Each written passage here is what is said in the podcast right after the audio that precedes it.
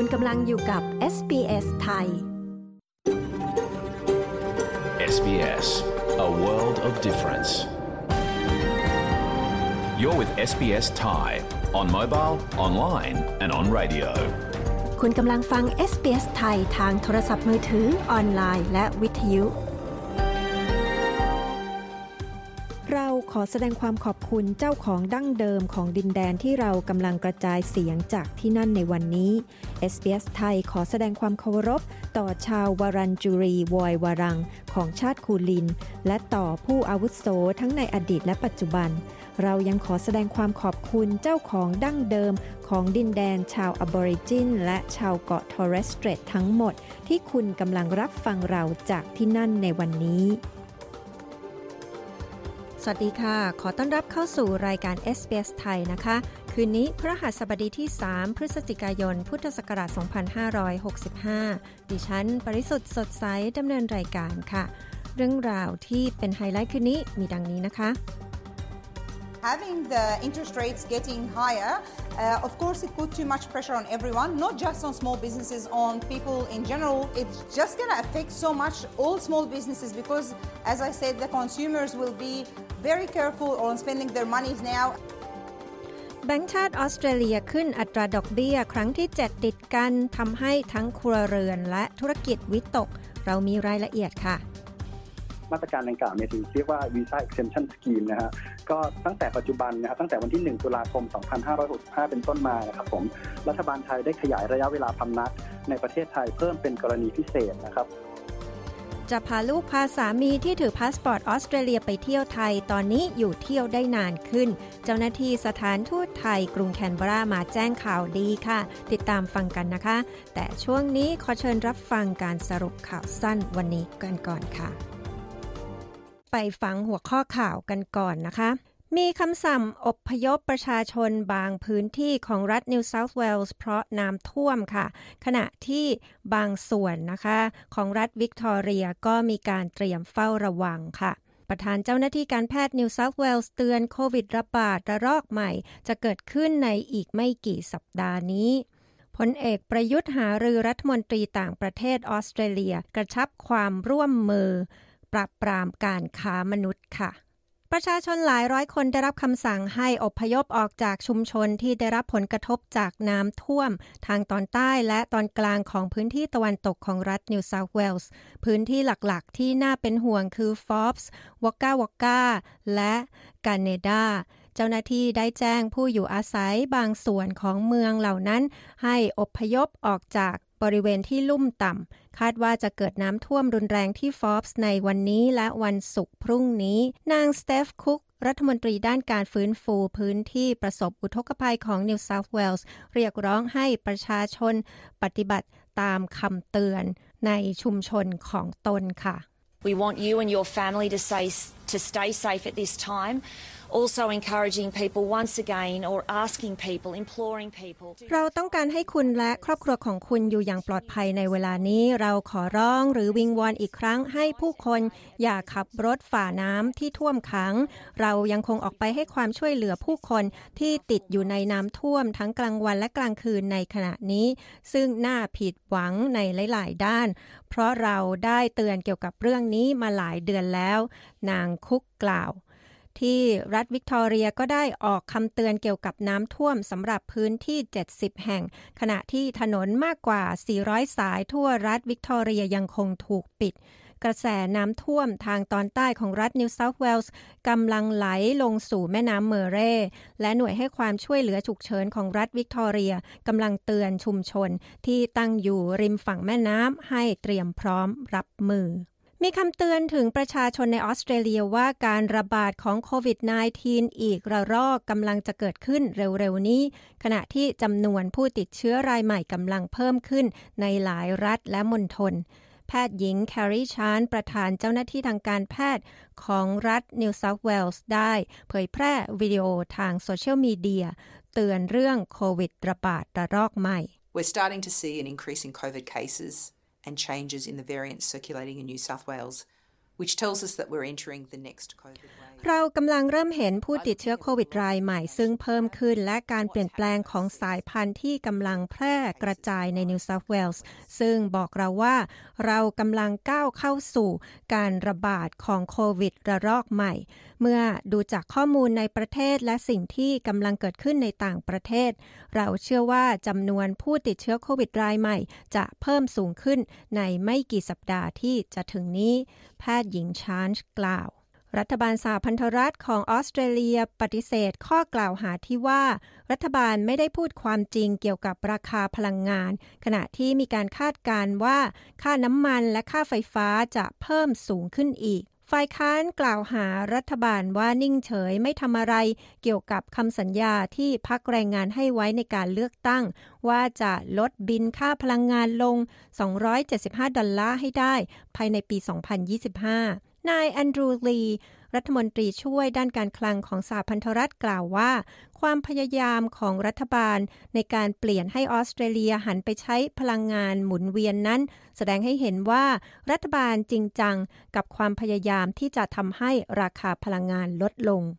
Well, we're being very upfront with the Australian people. The renewables are cheaper than fossil fuel generated electricity.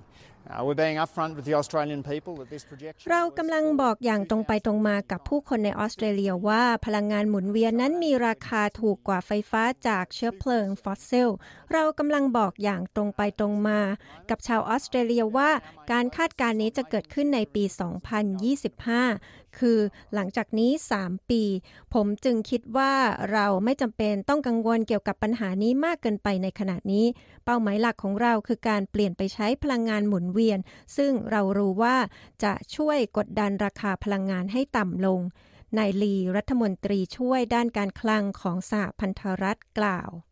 พลเอกประยุทธ์หารือรัฐมนตรีต่างประเทศออสเตรเลียกระชับความร่วมมือการปราบปรามการค้ามนุษย์ เมื่อวานนี้นางเพนนีวอง รัฐมนตรีกระทรวงการต่างประเทศของออสเตรเลียได้เข้าเยี่ยมคารวะพลเอกประยุทธ์จันโอชานายกรัฐมนตรีไทย ในโอกาสเดินทางเยือนไทยอย่างเป็นทางการพลเอกประยุทธ์ยังได้แสดงความพร้อมในการต้อนรับนายกรัฐมนตรีออสเตรเลียที่จะเดินทางไปเข้าร่วมการประชุม ผู้นำเขตเศรษฐกิจเอเปกด้วย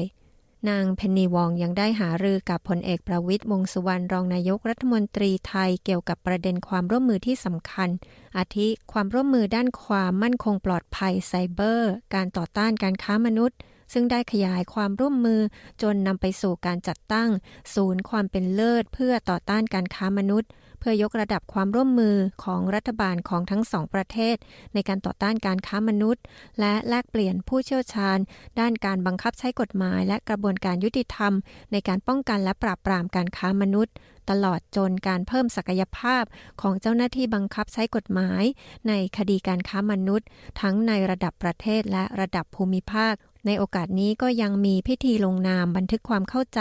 ว่าด้วยความร่วมมือระหว่างออสเตรเลียและไทย ในการจัดตั้งศูนย์ความเป็นเลิศ เพื่อต่อต้านการค้ามนุษย์ด้วย ที่ต่างประเทศนะคะ รัฐบาลกลางของสหรัฐได้ปรับขึ้นอัตราดอกเบี้ยอีกครั้ง เพื่อพยายามควบคุมราคาสิ่งต่าง ๆ ที่กำลังเพิ่มสูงขึ้น อัตราเงินเฟอ้อในสหรัฐอยู่ที่ระดับสูงสุดในรอบ 40 ปี คือที่ 8.2%ธนาคารกลางสหรัฐได้ปรับขึ้นอัตราดอกเบี้ยมาตรฐาน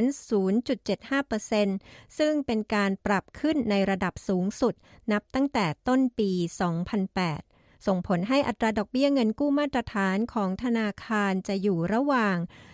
3.75 ถึง 4%ในสหรัฐอเมริกาค่ะ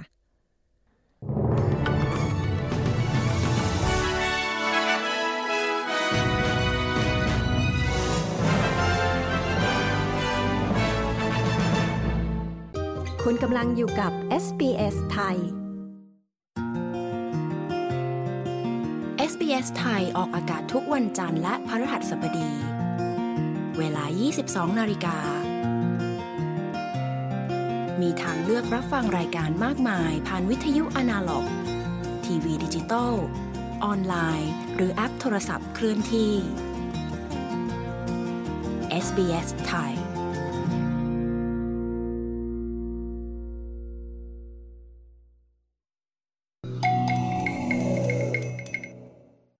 คุณกำลังฟังรายการ SBS ไทยกับดิฉัน ปริสุทธ์สดใสนะคะ SBS ไทยก็นำเสนอข้อมูลข่าวสารที่สำคัญสำหรับการใช้ชีวิตของคุณในออสเตรเลีย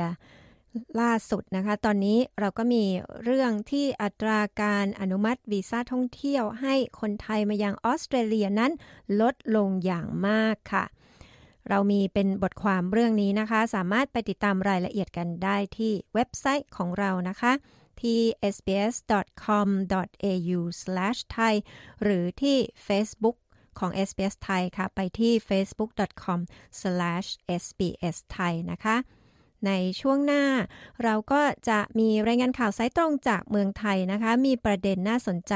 เรื่องไทยจะอนุมัติให้ชาวต่างชาติถือครองที่ดินในไทยได้ โดยมีเงื่อนไขนะคะ มีการอภิปรายเรื่องนี้กันอย่างไรบ้าง ติดตามฟังได้ในช่วงหน้านะคะ แต่ช่วงนี้ค่ะ ไปฟังเรื่องอัตราดอกเบี้ยในออสเตรเลียที่เพิ่งมีการประกาศขึ้นอีกครั้ง เมื่อวันอังคารที่ผ่านมาค่ะ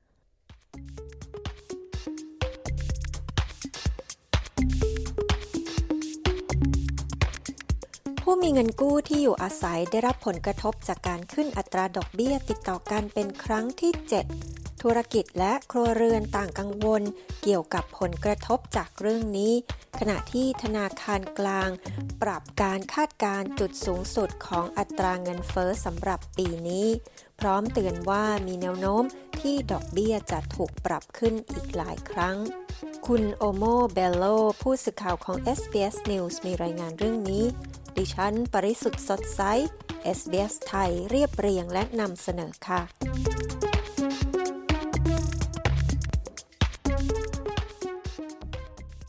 อัตราดอกเบี้ยถูกปรับขึ้นเป็นเดือนที่ 7 ติดต่อกันในออสเตรเลีย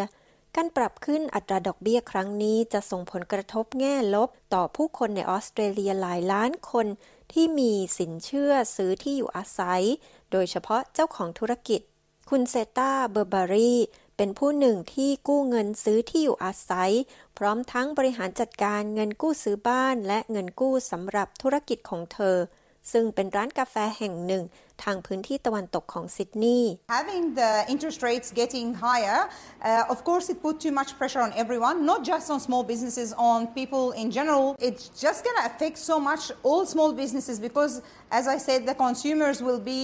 very careful on spending their monies now as even การที่อัตราดอกเบี้ยสูงขึ้นนั้นแน่นอนว่ามันสร้างแรงกดดันมากจนเกินไปแก่ทุกคน ไม่ใช่แค่ธุรกิจขนาดเล็ก แต่กับคนทั่วไปด้วย ซึ่งมันจะส่งผลกระทบต่อธุรกิจขนาดเล็กทั้งหมดอย่างมาก เพราะผู้บริโภคจะระมัดระวังในการใช้เงินของพวกเขาเป็นอย่างมาก เนื่องจากอัตราดอกเบี้ยของพวกเขาจะสูงขึ้น ดังนั้นพวกเขาจะต้องจ่ายเงินมากขึ้น พวกเขาจึงระมัดระวังในการใช้จ่ายซื้อสินค้า หรือการออกไปใช้จ่ายเงิน เพราะพวกเขาจะมีเงินน้อยลง มันจะทำให้พวกเขาต้องเป็นหนี้นานขึ้นอีกหลายปี ดังนั้นมันจะส่งผลกระทบต่อทุกสิ่งอย่างแน่นอน ซึ่งมันทำให้ฉันกังวลร้อยเปอร์เซ็นต์คุณเบอร์บารี่เจ้าของร้านกาแฟแห่งหนึ่งกล่าว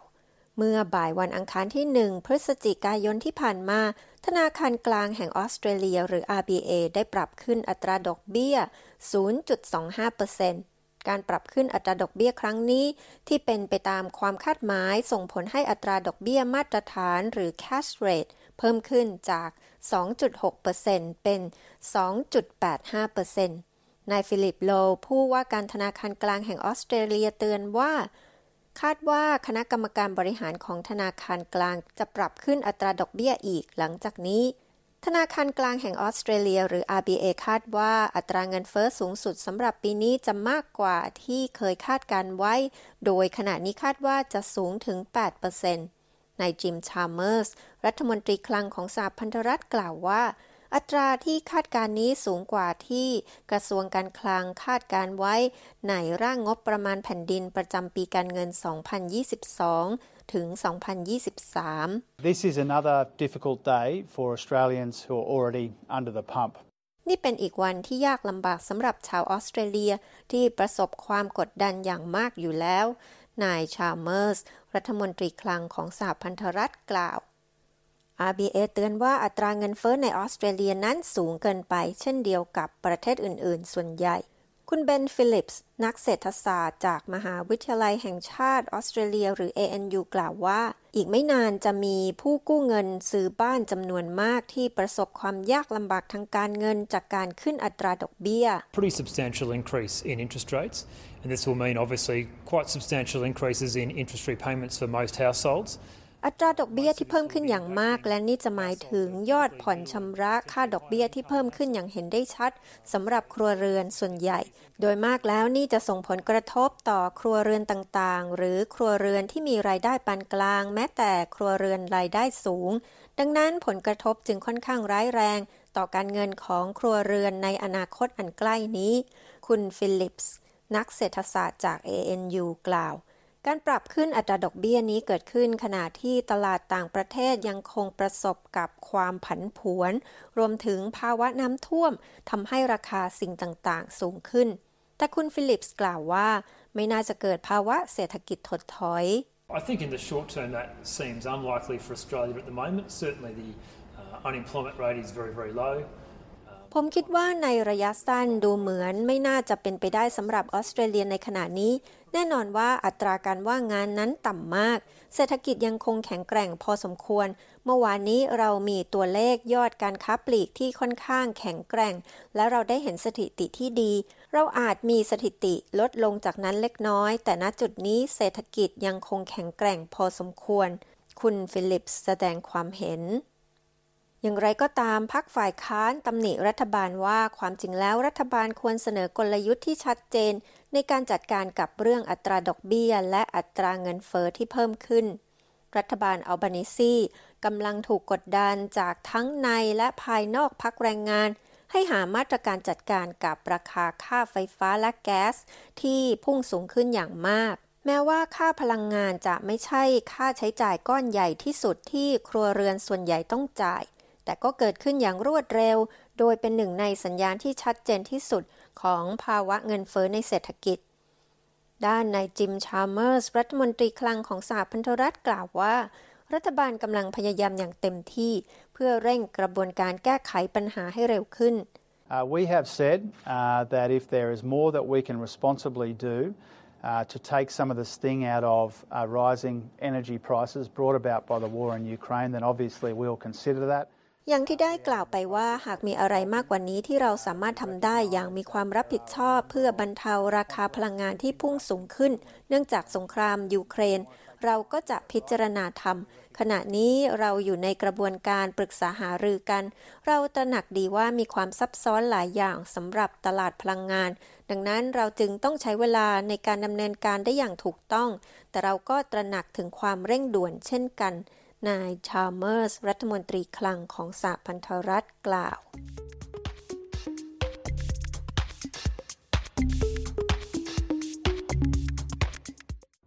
SBS SBS SBS SBS SBS SBS Radio SBS ไทยบนวิทยุ ออนไลน์ และบนโทรศัพท์เคลื่อนที่ของคุณ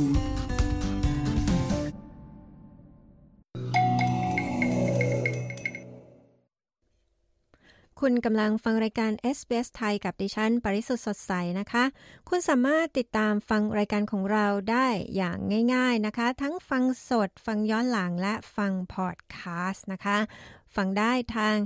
SBS Radio App ซึ่งสามารถดาวน์โหลดได้ฟรีทาง App Store และ Google Play ค่ะ หรือว่าจะไปฟังทางเว็บไซต์ของเราก็ได้เช่นกันนะคะ ที่ sbs.com.au/thai ค่ะ ในช่วงพูดคุยคืนนี้นะคะ หัวหน้าฝ่ายงานกงสุลของสถานทูตไทยกรุงแคนเบราจะมาแจ้งข่าวดี ที่ตอนนี้ผู้ถือหนังสือเดินทางออสเตรเลียจะอยู่เที่ยวในไทยได้นานขึ้นนะคะ นานกี่วันและหมดเขตเมื่อไหร่ สำหรับคนที่หนังสือเดินทางไทยหมดอายุ แต่จะใช้หนังสือเดินทางออสเตรเลียเข้าไทยแทนเนี่ยนะคะ มีข้อควรระวังอะไรบ้าง แล้วก็ถ้ามีหนังสือเดินทางไทยอย่างเดียวแล้วหมดอายุแล้ว จะใช้เดินทางกลับไทยได้ไหม เจ้าหน้าที่สถานทูตไทยกรุงแคนเบรา จะมาอธิบายอย่างละเอียดเลยค่ะ ติดตามฟังกันนะคะ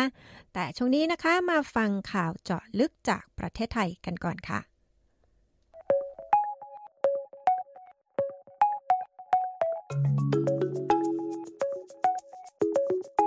ข่าวจาะลึกจากเมืองไทยวันนี้นะคะ ถกประเด็นรัฐบาลถูกกล่าวหาว่าขายชาติจากการอนุมัติในหลักการ ให้ชาวต่างชาติถือครองที่ดินในไทยได้ ขณะไทยเดินหน้าปรับปรามคนจีนที่เข้ามาทำผิดกฎหมายในประเทศ และปิดท้ายด้วยบรรยากาศก่อนเทศกาลลอยกระทงปีนี้ ติดตามได้จากคุณยศวัตรพงประพาสผู้สื่อข่าวพิเศษของ s อ s ไทย ประจำประเทศไทยค่ะ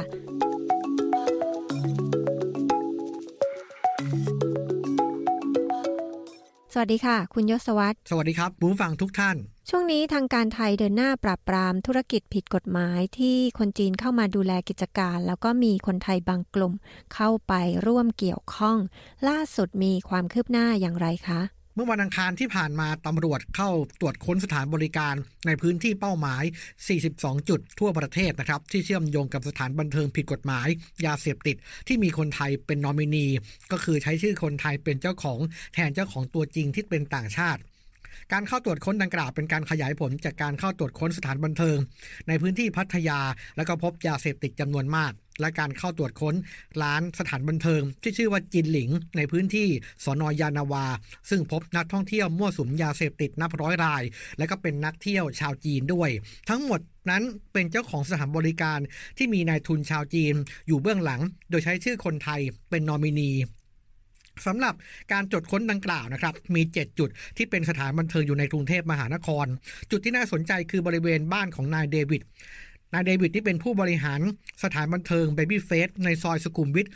63 ตรวจยึดรถหรูหลายคัน ซึ่งจะมีการตรวจสอบอย่างละเอียดอีกครั้ง ว่าได้มาโดยผิดกฎหมาย หรือเข้าข่ายการฟอกเงินหรือไม่ ทั้งยังมีร่องรอยการใช้ยาเสพติด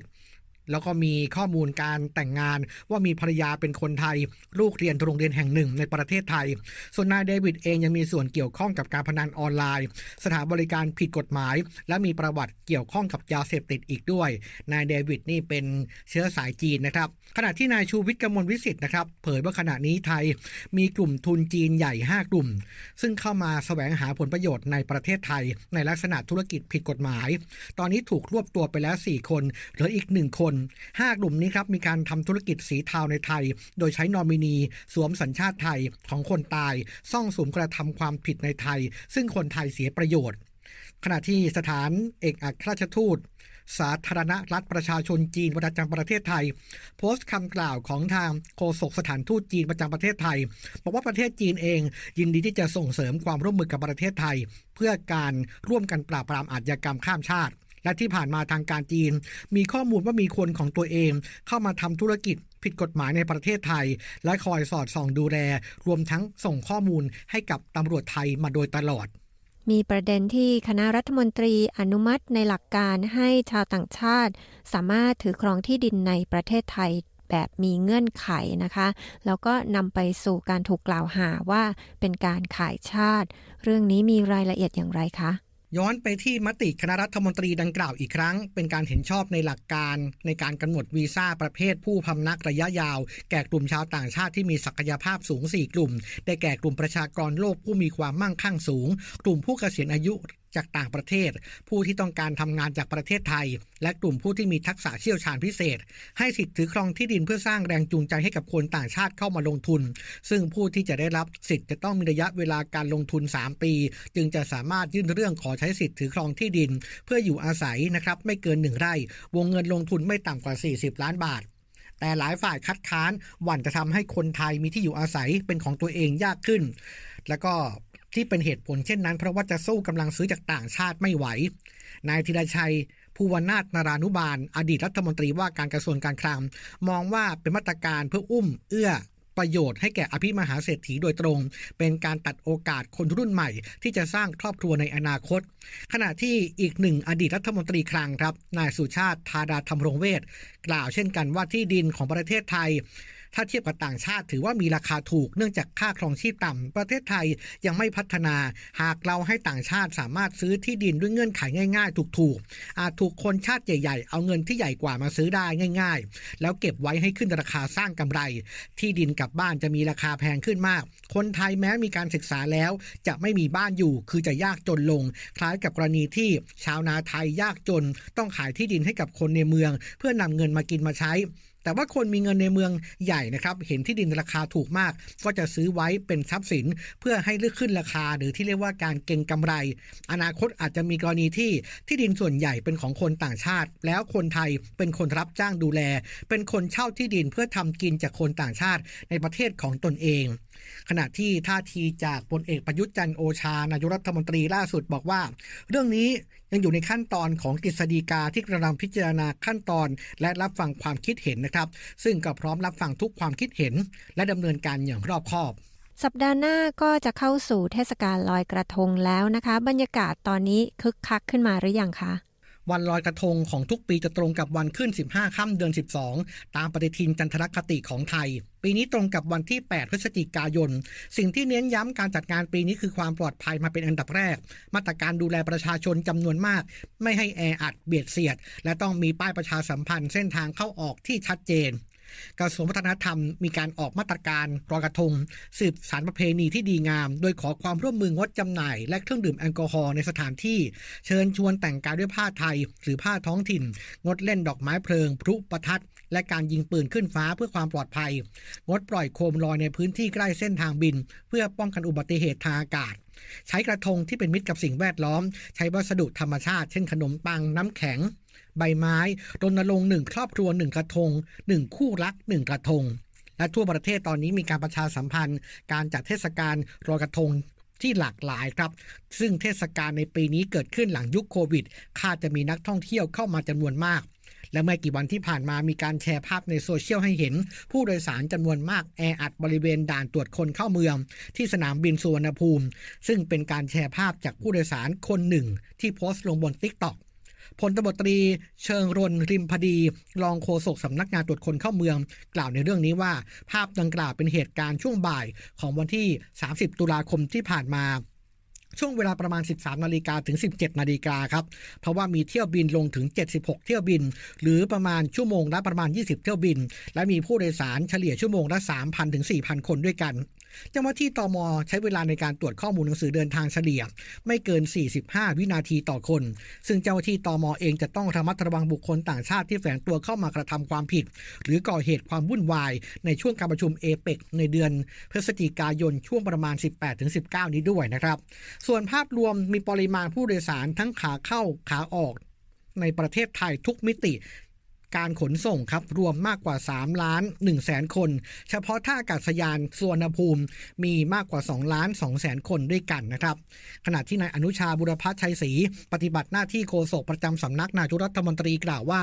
ช่วง 10 เดือนของปีนี้มีตัวเลขนักท่องเที่ยวต่างประเทศ มาเยือนประเทศไทยแล้วกว่า 7 ล้านคน ระยะเวลาที่เหลือของ ของปีนี้ครับเชื่อว่าจะมีนักท่องเที่ยวเดินทางเข้ามาเป็นจำนวนถึง 10 ล้านคน นายกรัฐมนตรีเองสั่งการให้หน่วยงานที่เกี่ยวข้อง เพิ่มเจ้าหน้าที่ต้อนรับนักท่องเที่ยว เช่นสนามบินต่างๆ เพื่อเพิ่มช่องทางอำนวยความสะดวกให้กับนักท่องเที่ยว และผู้ใช้บริการยศวัตรพงประพาสรายงานข่าวสำหรับ SBS ไทยจากกรุงเทพมหานคร คุณกำลังฟัง SBS ไทย You're listening to SBS Thai การเรียนภาษาอังกฤษเปลี่ยนชีวิตคุณได้ คุณรู้หรือไม่ว่าคุณสามารถพัฒนาทักษะภาษาอังกฤษ และเรียนรู้วัฒนธรรมออสเตรเลียได้พร้อม ๆ กัน พอดแคสต์ SBS Learn English จะทำให้คุณมีความมั่นใจ ในการใช้สำนวนภาษาอังกฤษแบบออสเตรเลียในชีวิตประจำวันมากขึ้น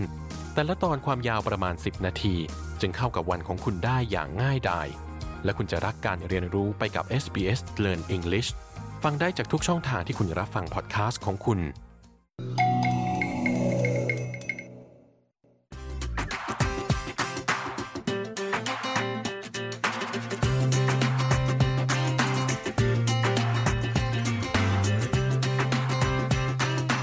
ช่วงพูดคุยวันนี้นะคะ สถานทูตไทยจะแจ้งข่าวดีที่ผู้ถือพาสปอร์ตออสเตรเลีย จะอยู่ในไทยเพื่อการท่องเที่ยวได้นานขึ้น พร้อมคำแนะนำสำหรับคนไทยที่จะเดินทางกลับไทย แต่หนังสือเดินทางไทยหมดอายุ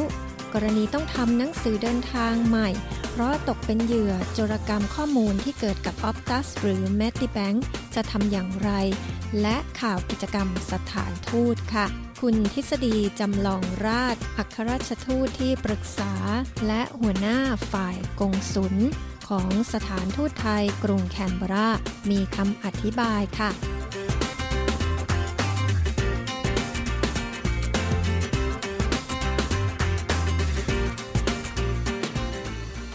ดิฉันกำลังคุยอยู่กับคุณทฤษฎีจำลองราช อัครราชทูตที่ปรึกษา แล้วก็เป็นหัวหน้าฝ่ายกงสุลของสถานทูตไทย กรุงแคนเบรานะคะ สวัสดีค่ะ คุณทฤษฎี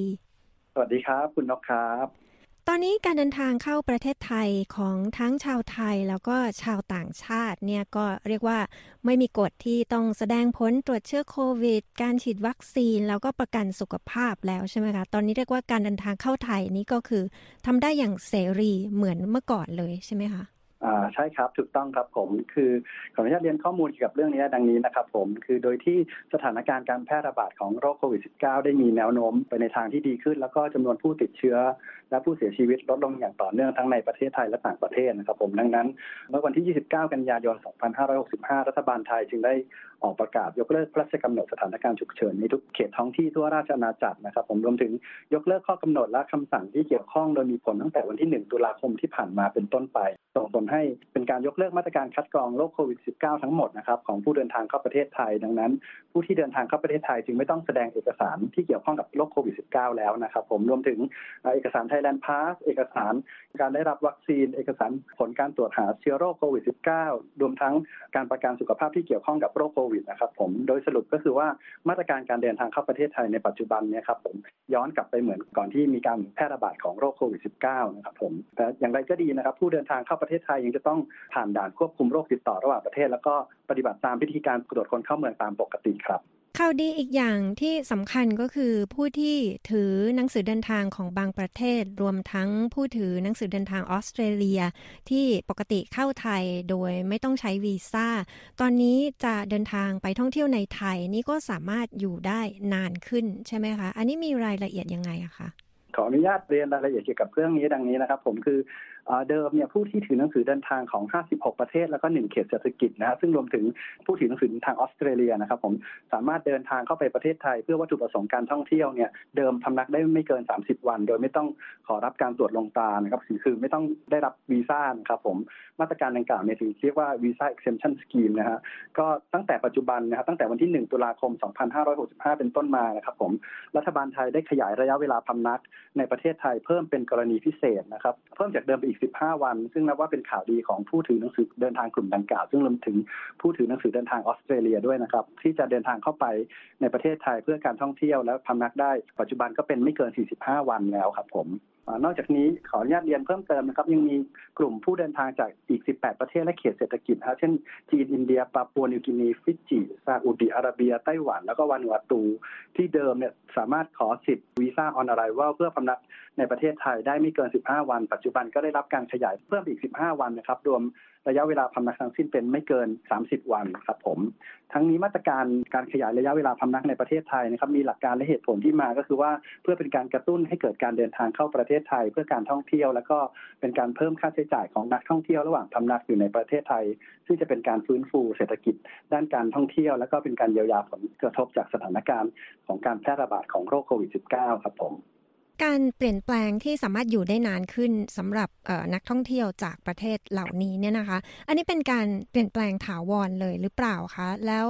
เวลาที่จะเดินทางเข้าไทยเนี่ยกำหนดไหมคะว่าต้องเดินทางช่องทางทางอากาศ เข้าไทยทางบกอาจจะมาจากทางใต้อะไรอย่างนี้ก็สามารถอยู่ได้ 45 วันได้ใช่ไหมคะ ใช่ครับถูกต้องครับผมมาตรการดังกล่าวเนี่ยสามารถเดินทางเข้าประเทศไทยได้ทั้งทางบก แล้วก็ทางอากาศนะครับผมแล้วก็ขออนุญาตเรียนว่าโดยที่เป็น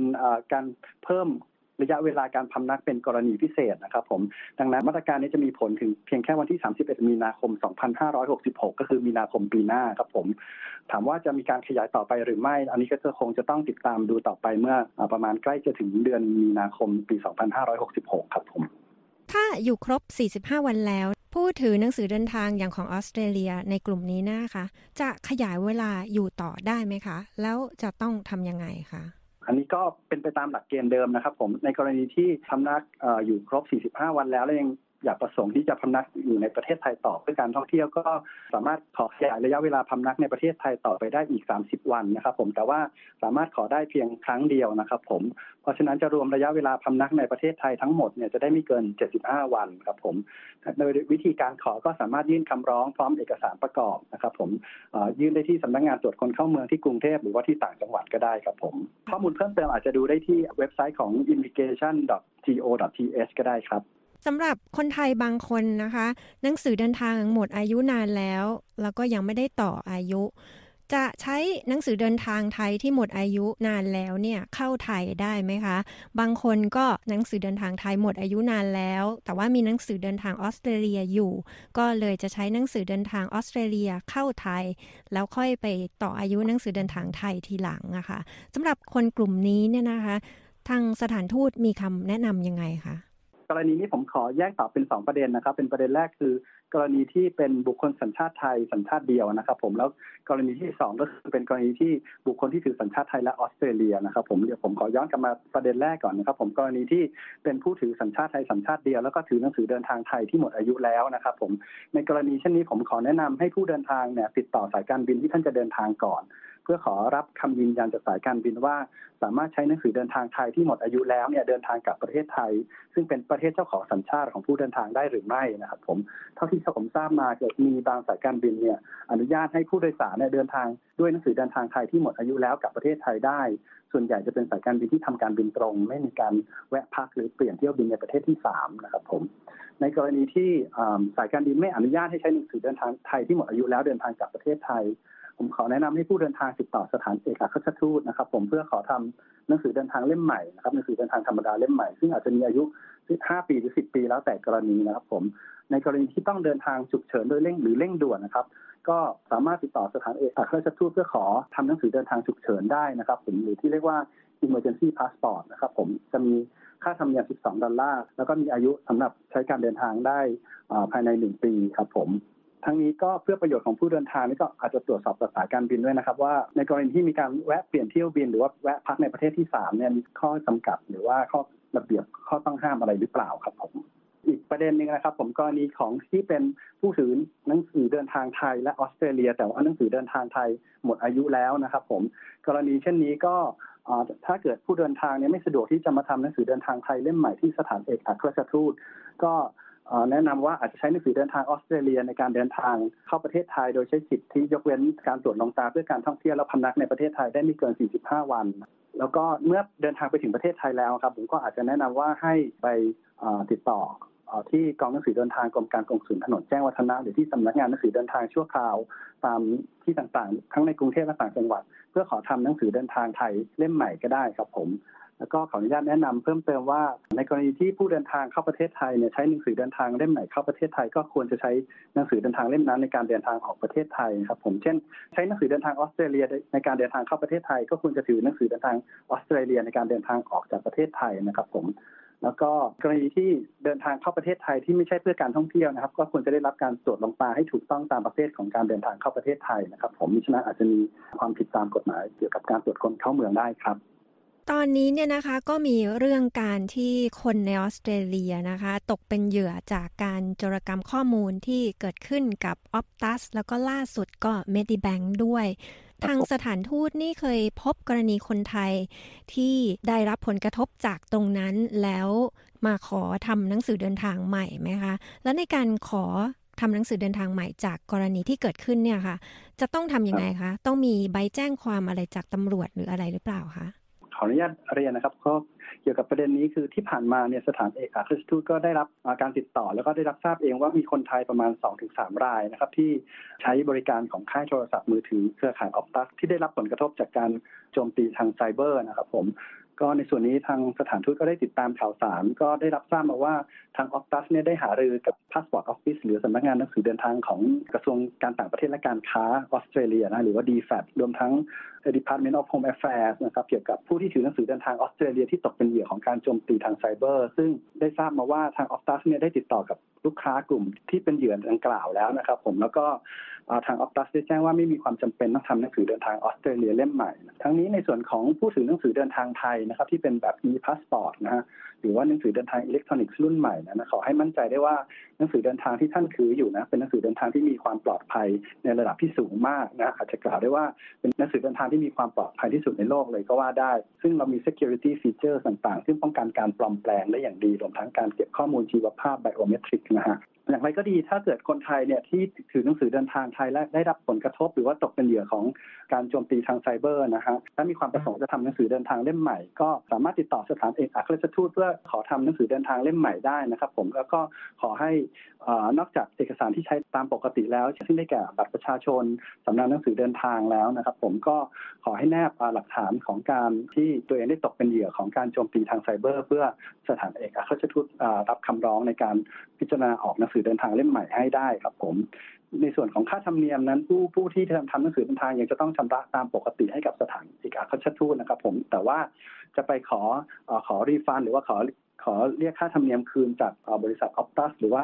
หน่วยงานที่เกี่ยวข้องหรือเปล่าเนี่ยผู้ที่ทำหนังสือเดินทางจะต้องดำเนินการเรียกร้องด้วยตนเองครับผม ตอนนี้ค่าธรรมเนียมในการทำหนังสือเดินทางไทยที่ในออสเตรเลียนี้เท่าไหร่คะ สำหรับหนังสือเดินทางไทยที่มีอายุไม่เกิน 5 ปี จะมีค่าธรรมเนียม 60 ดอลลาร์ออสเตรเลียนะครับผมแล้วก็ถ้าเป็นหนังสือเดินทางไทยที่มีอายุไม่เกิน 10 ปี ก็จะมีค่าธรรมเนียม 90 ดอลลาร์ออสเตรเลียครับผม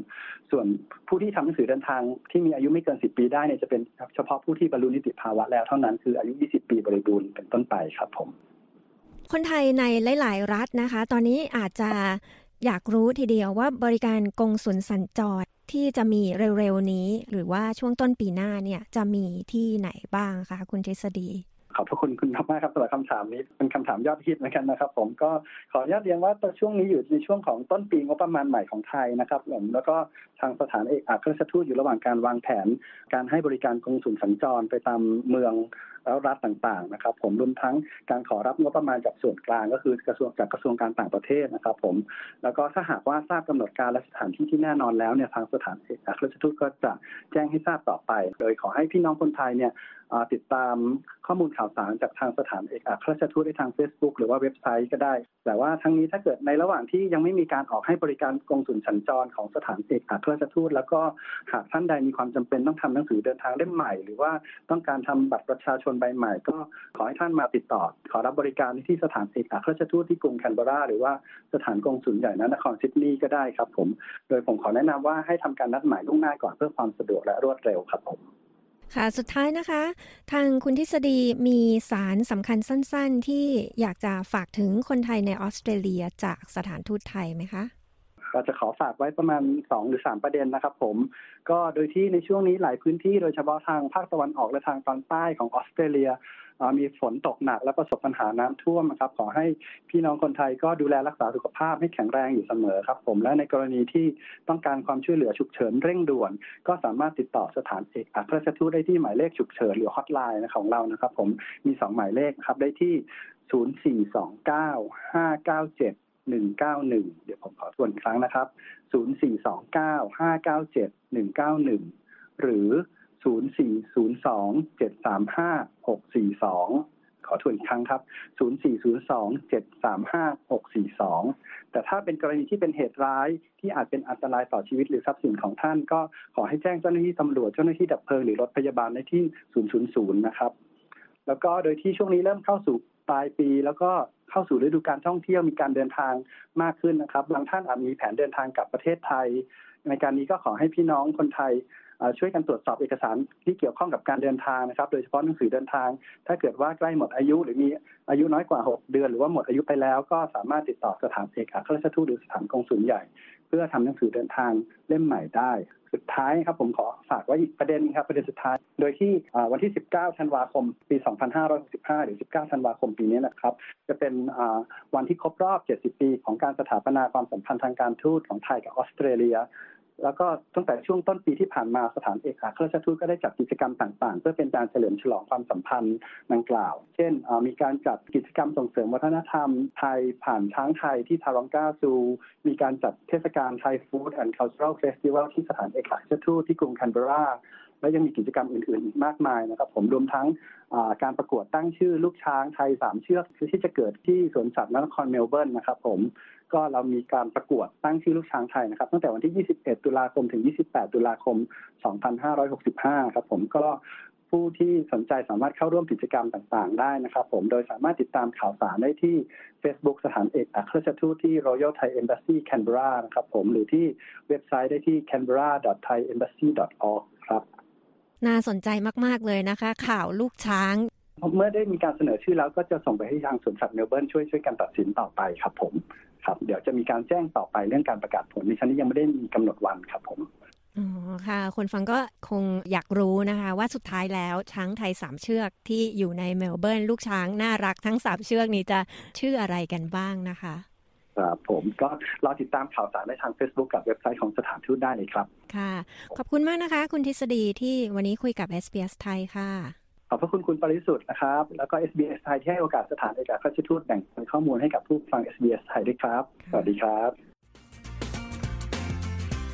ที่ผ่านไปนั้นก็เป็นการพูดคุยกับคุณทฤษฎีจำลองราช อัครราชทูตที่ปรึกษา และหัวหน้าฝ่ายกงสุลของสถานทูตไทย กรุงแคนเบรานะคะ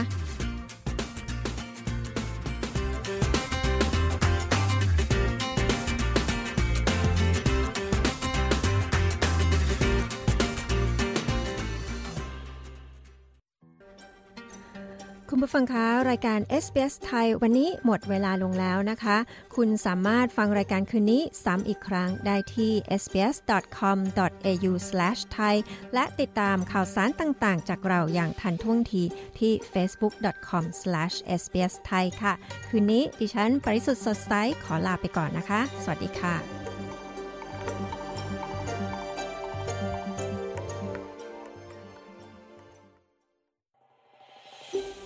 ้องการฟังเรื่องราวน่าสนใจแบบนี้อีกใช่ไหม ฟังได้ทาง Apple Podcast Google Podcast Spotify หรือที่อื่น ๆ ที่คุณฟัง podcast ของคุณ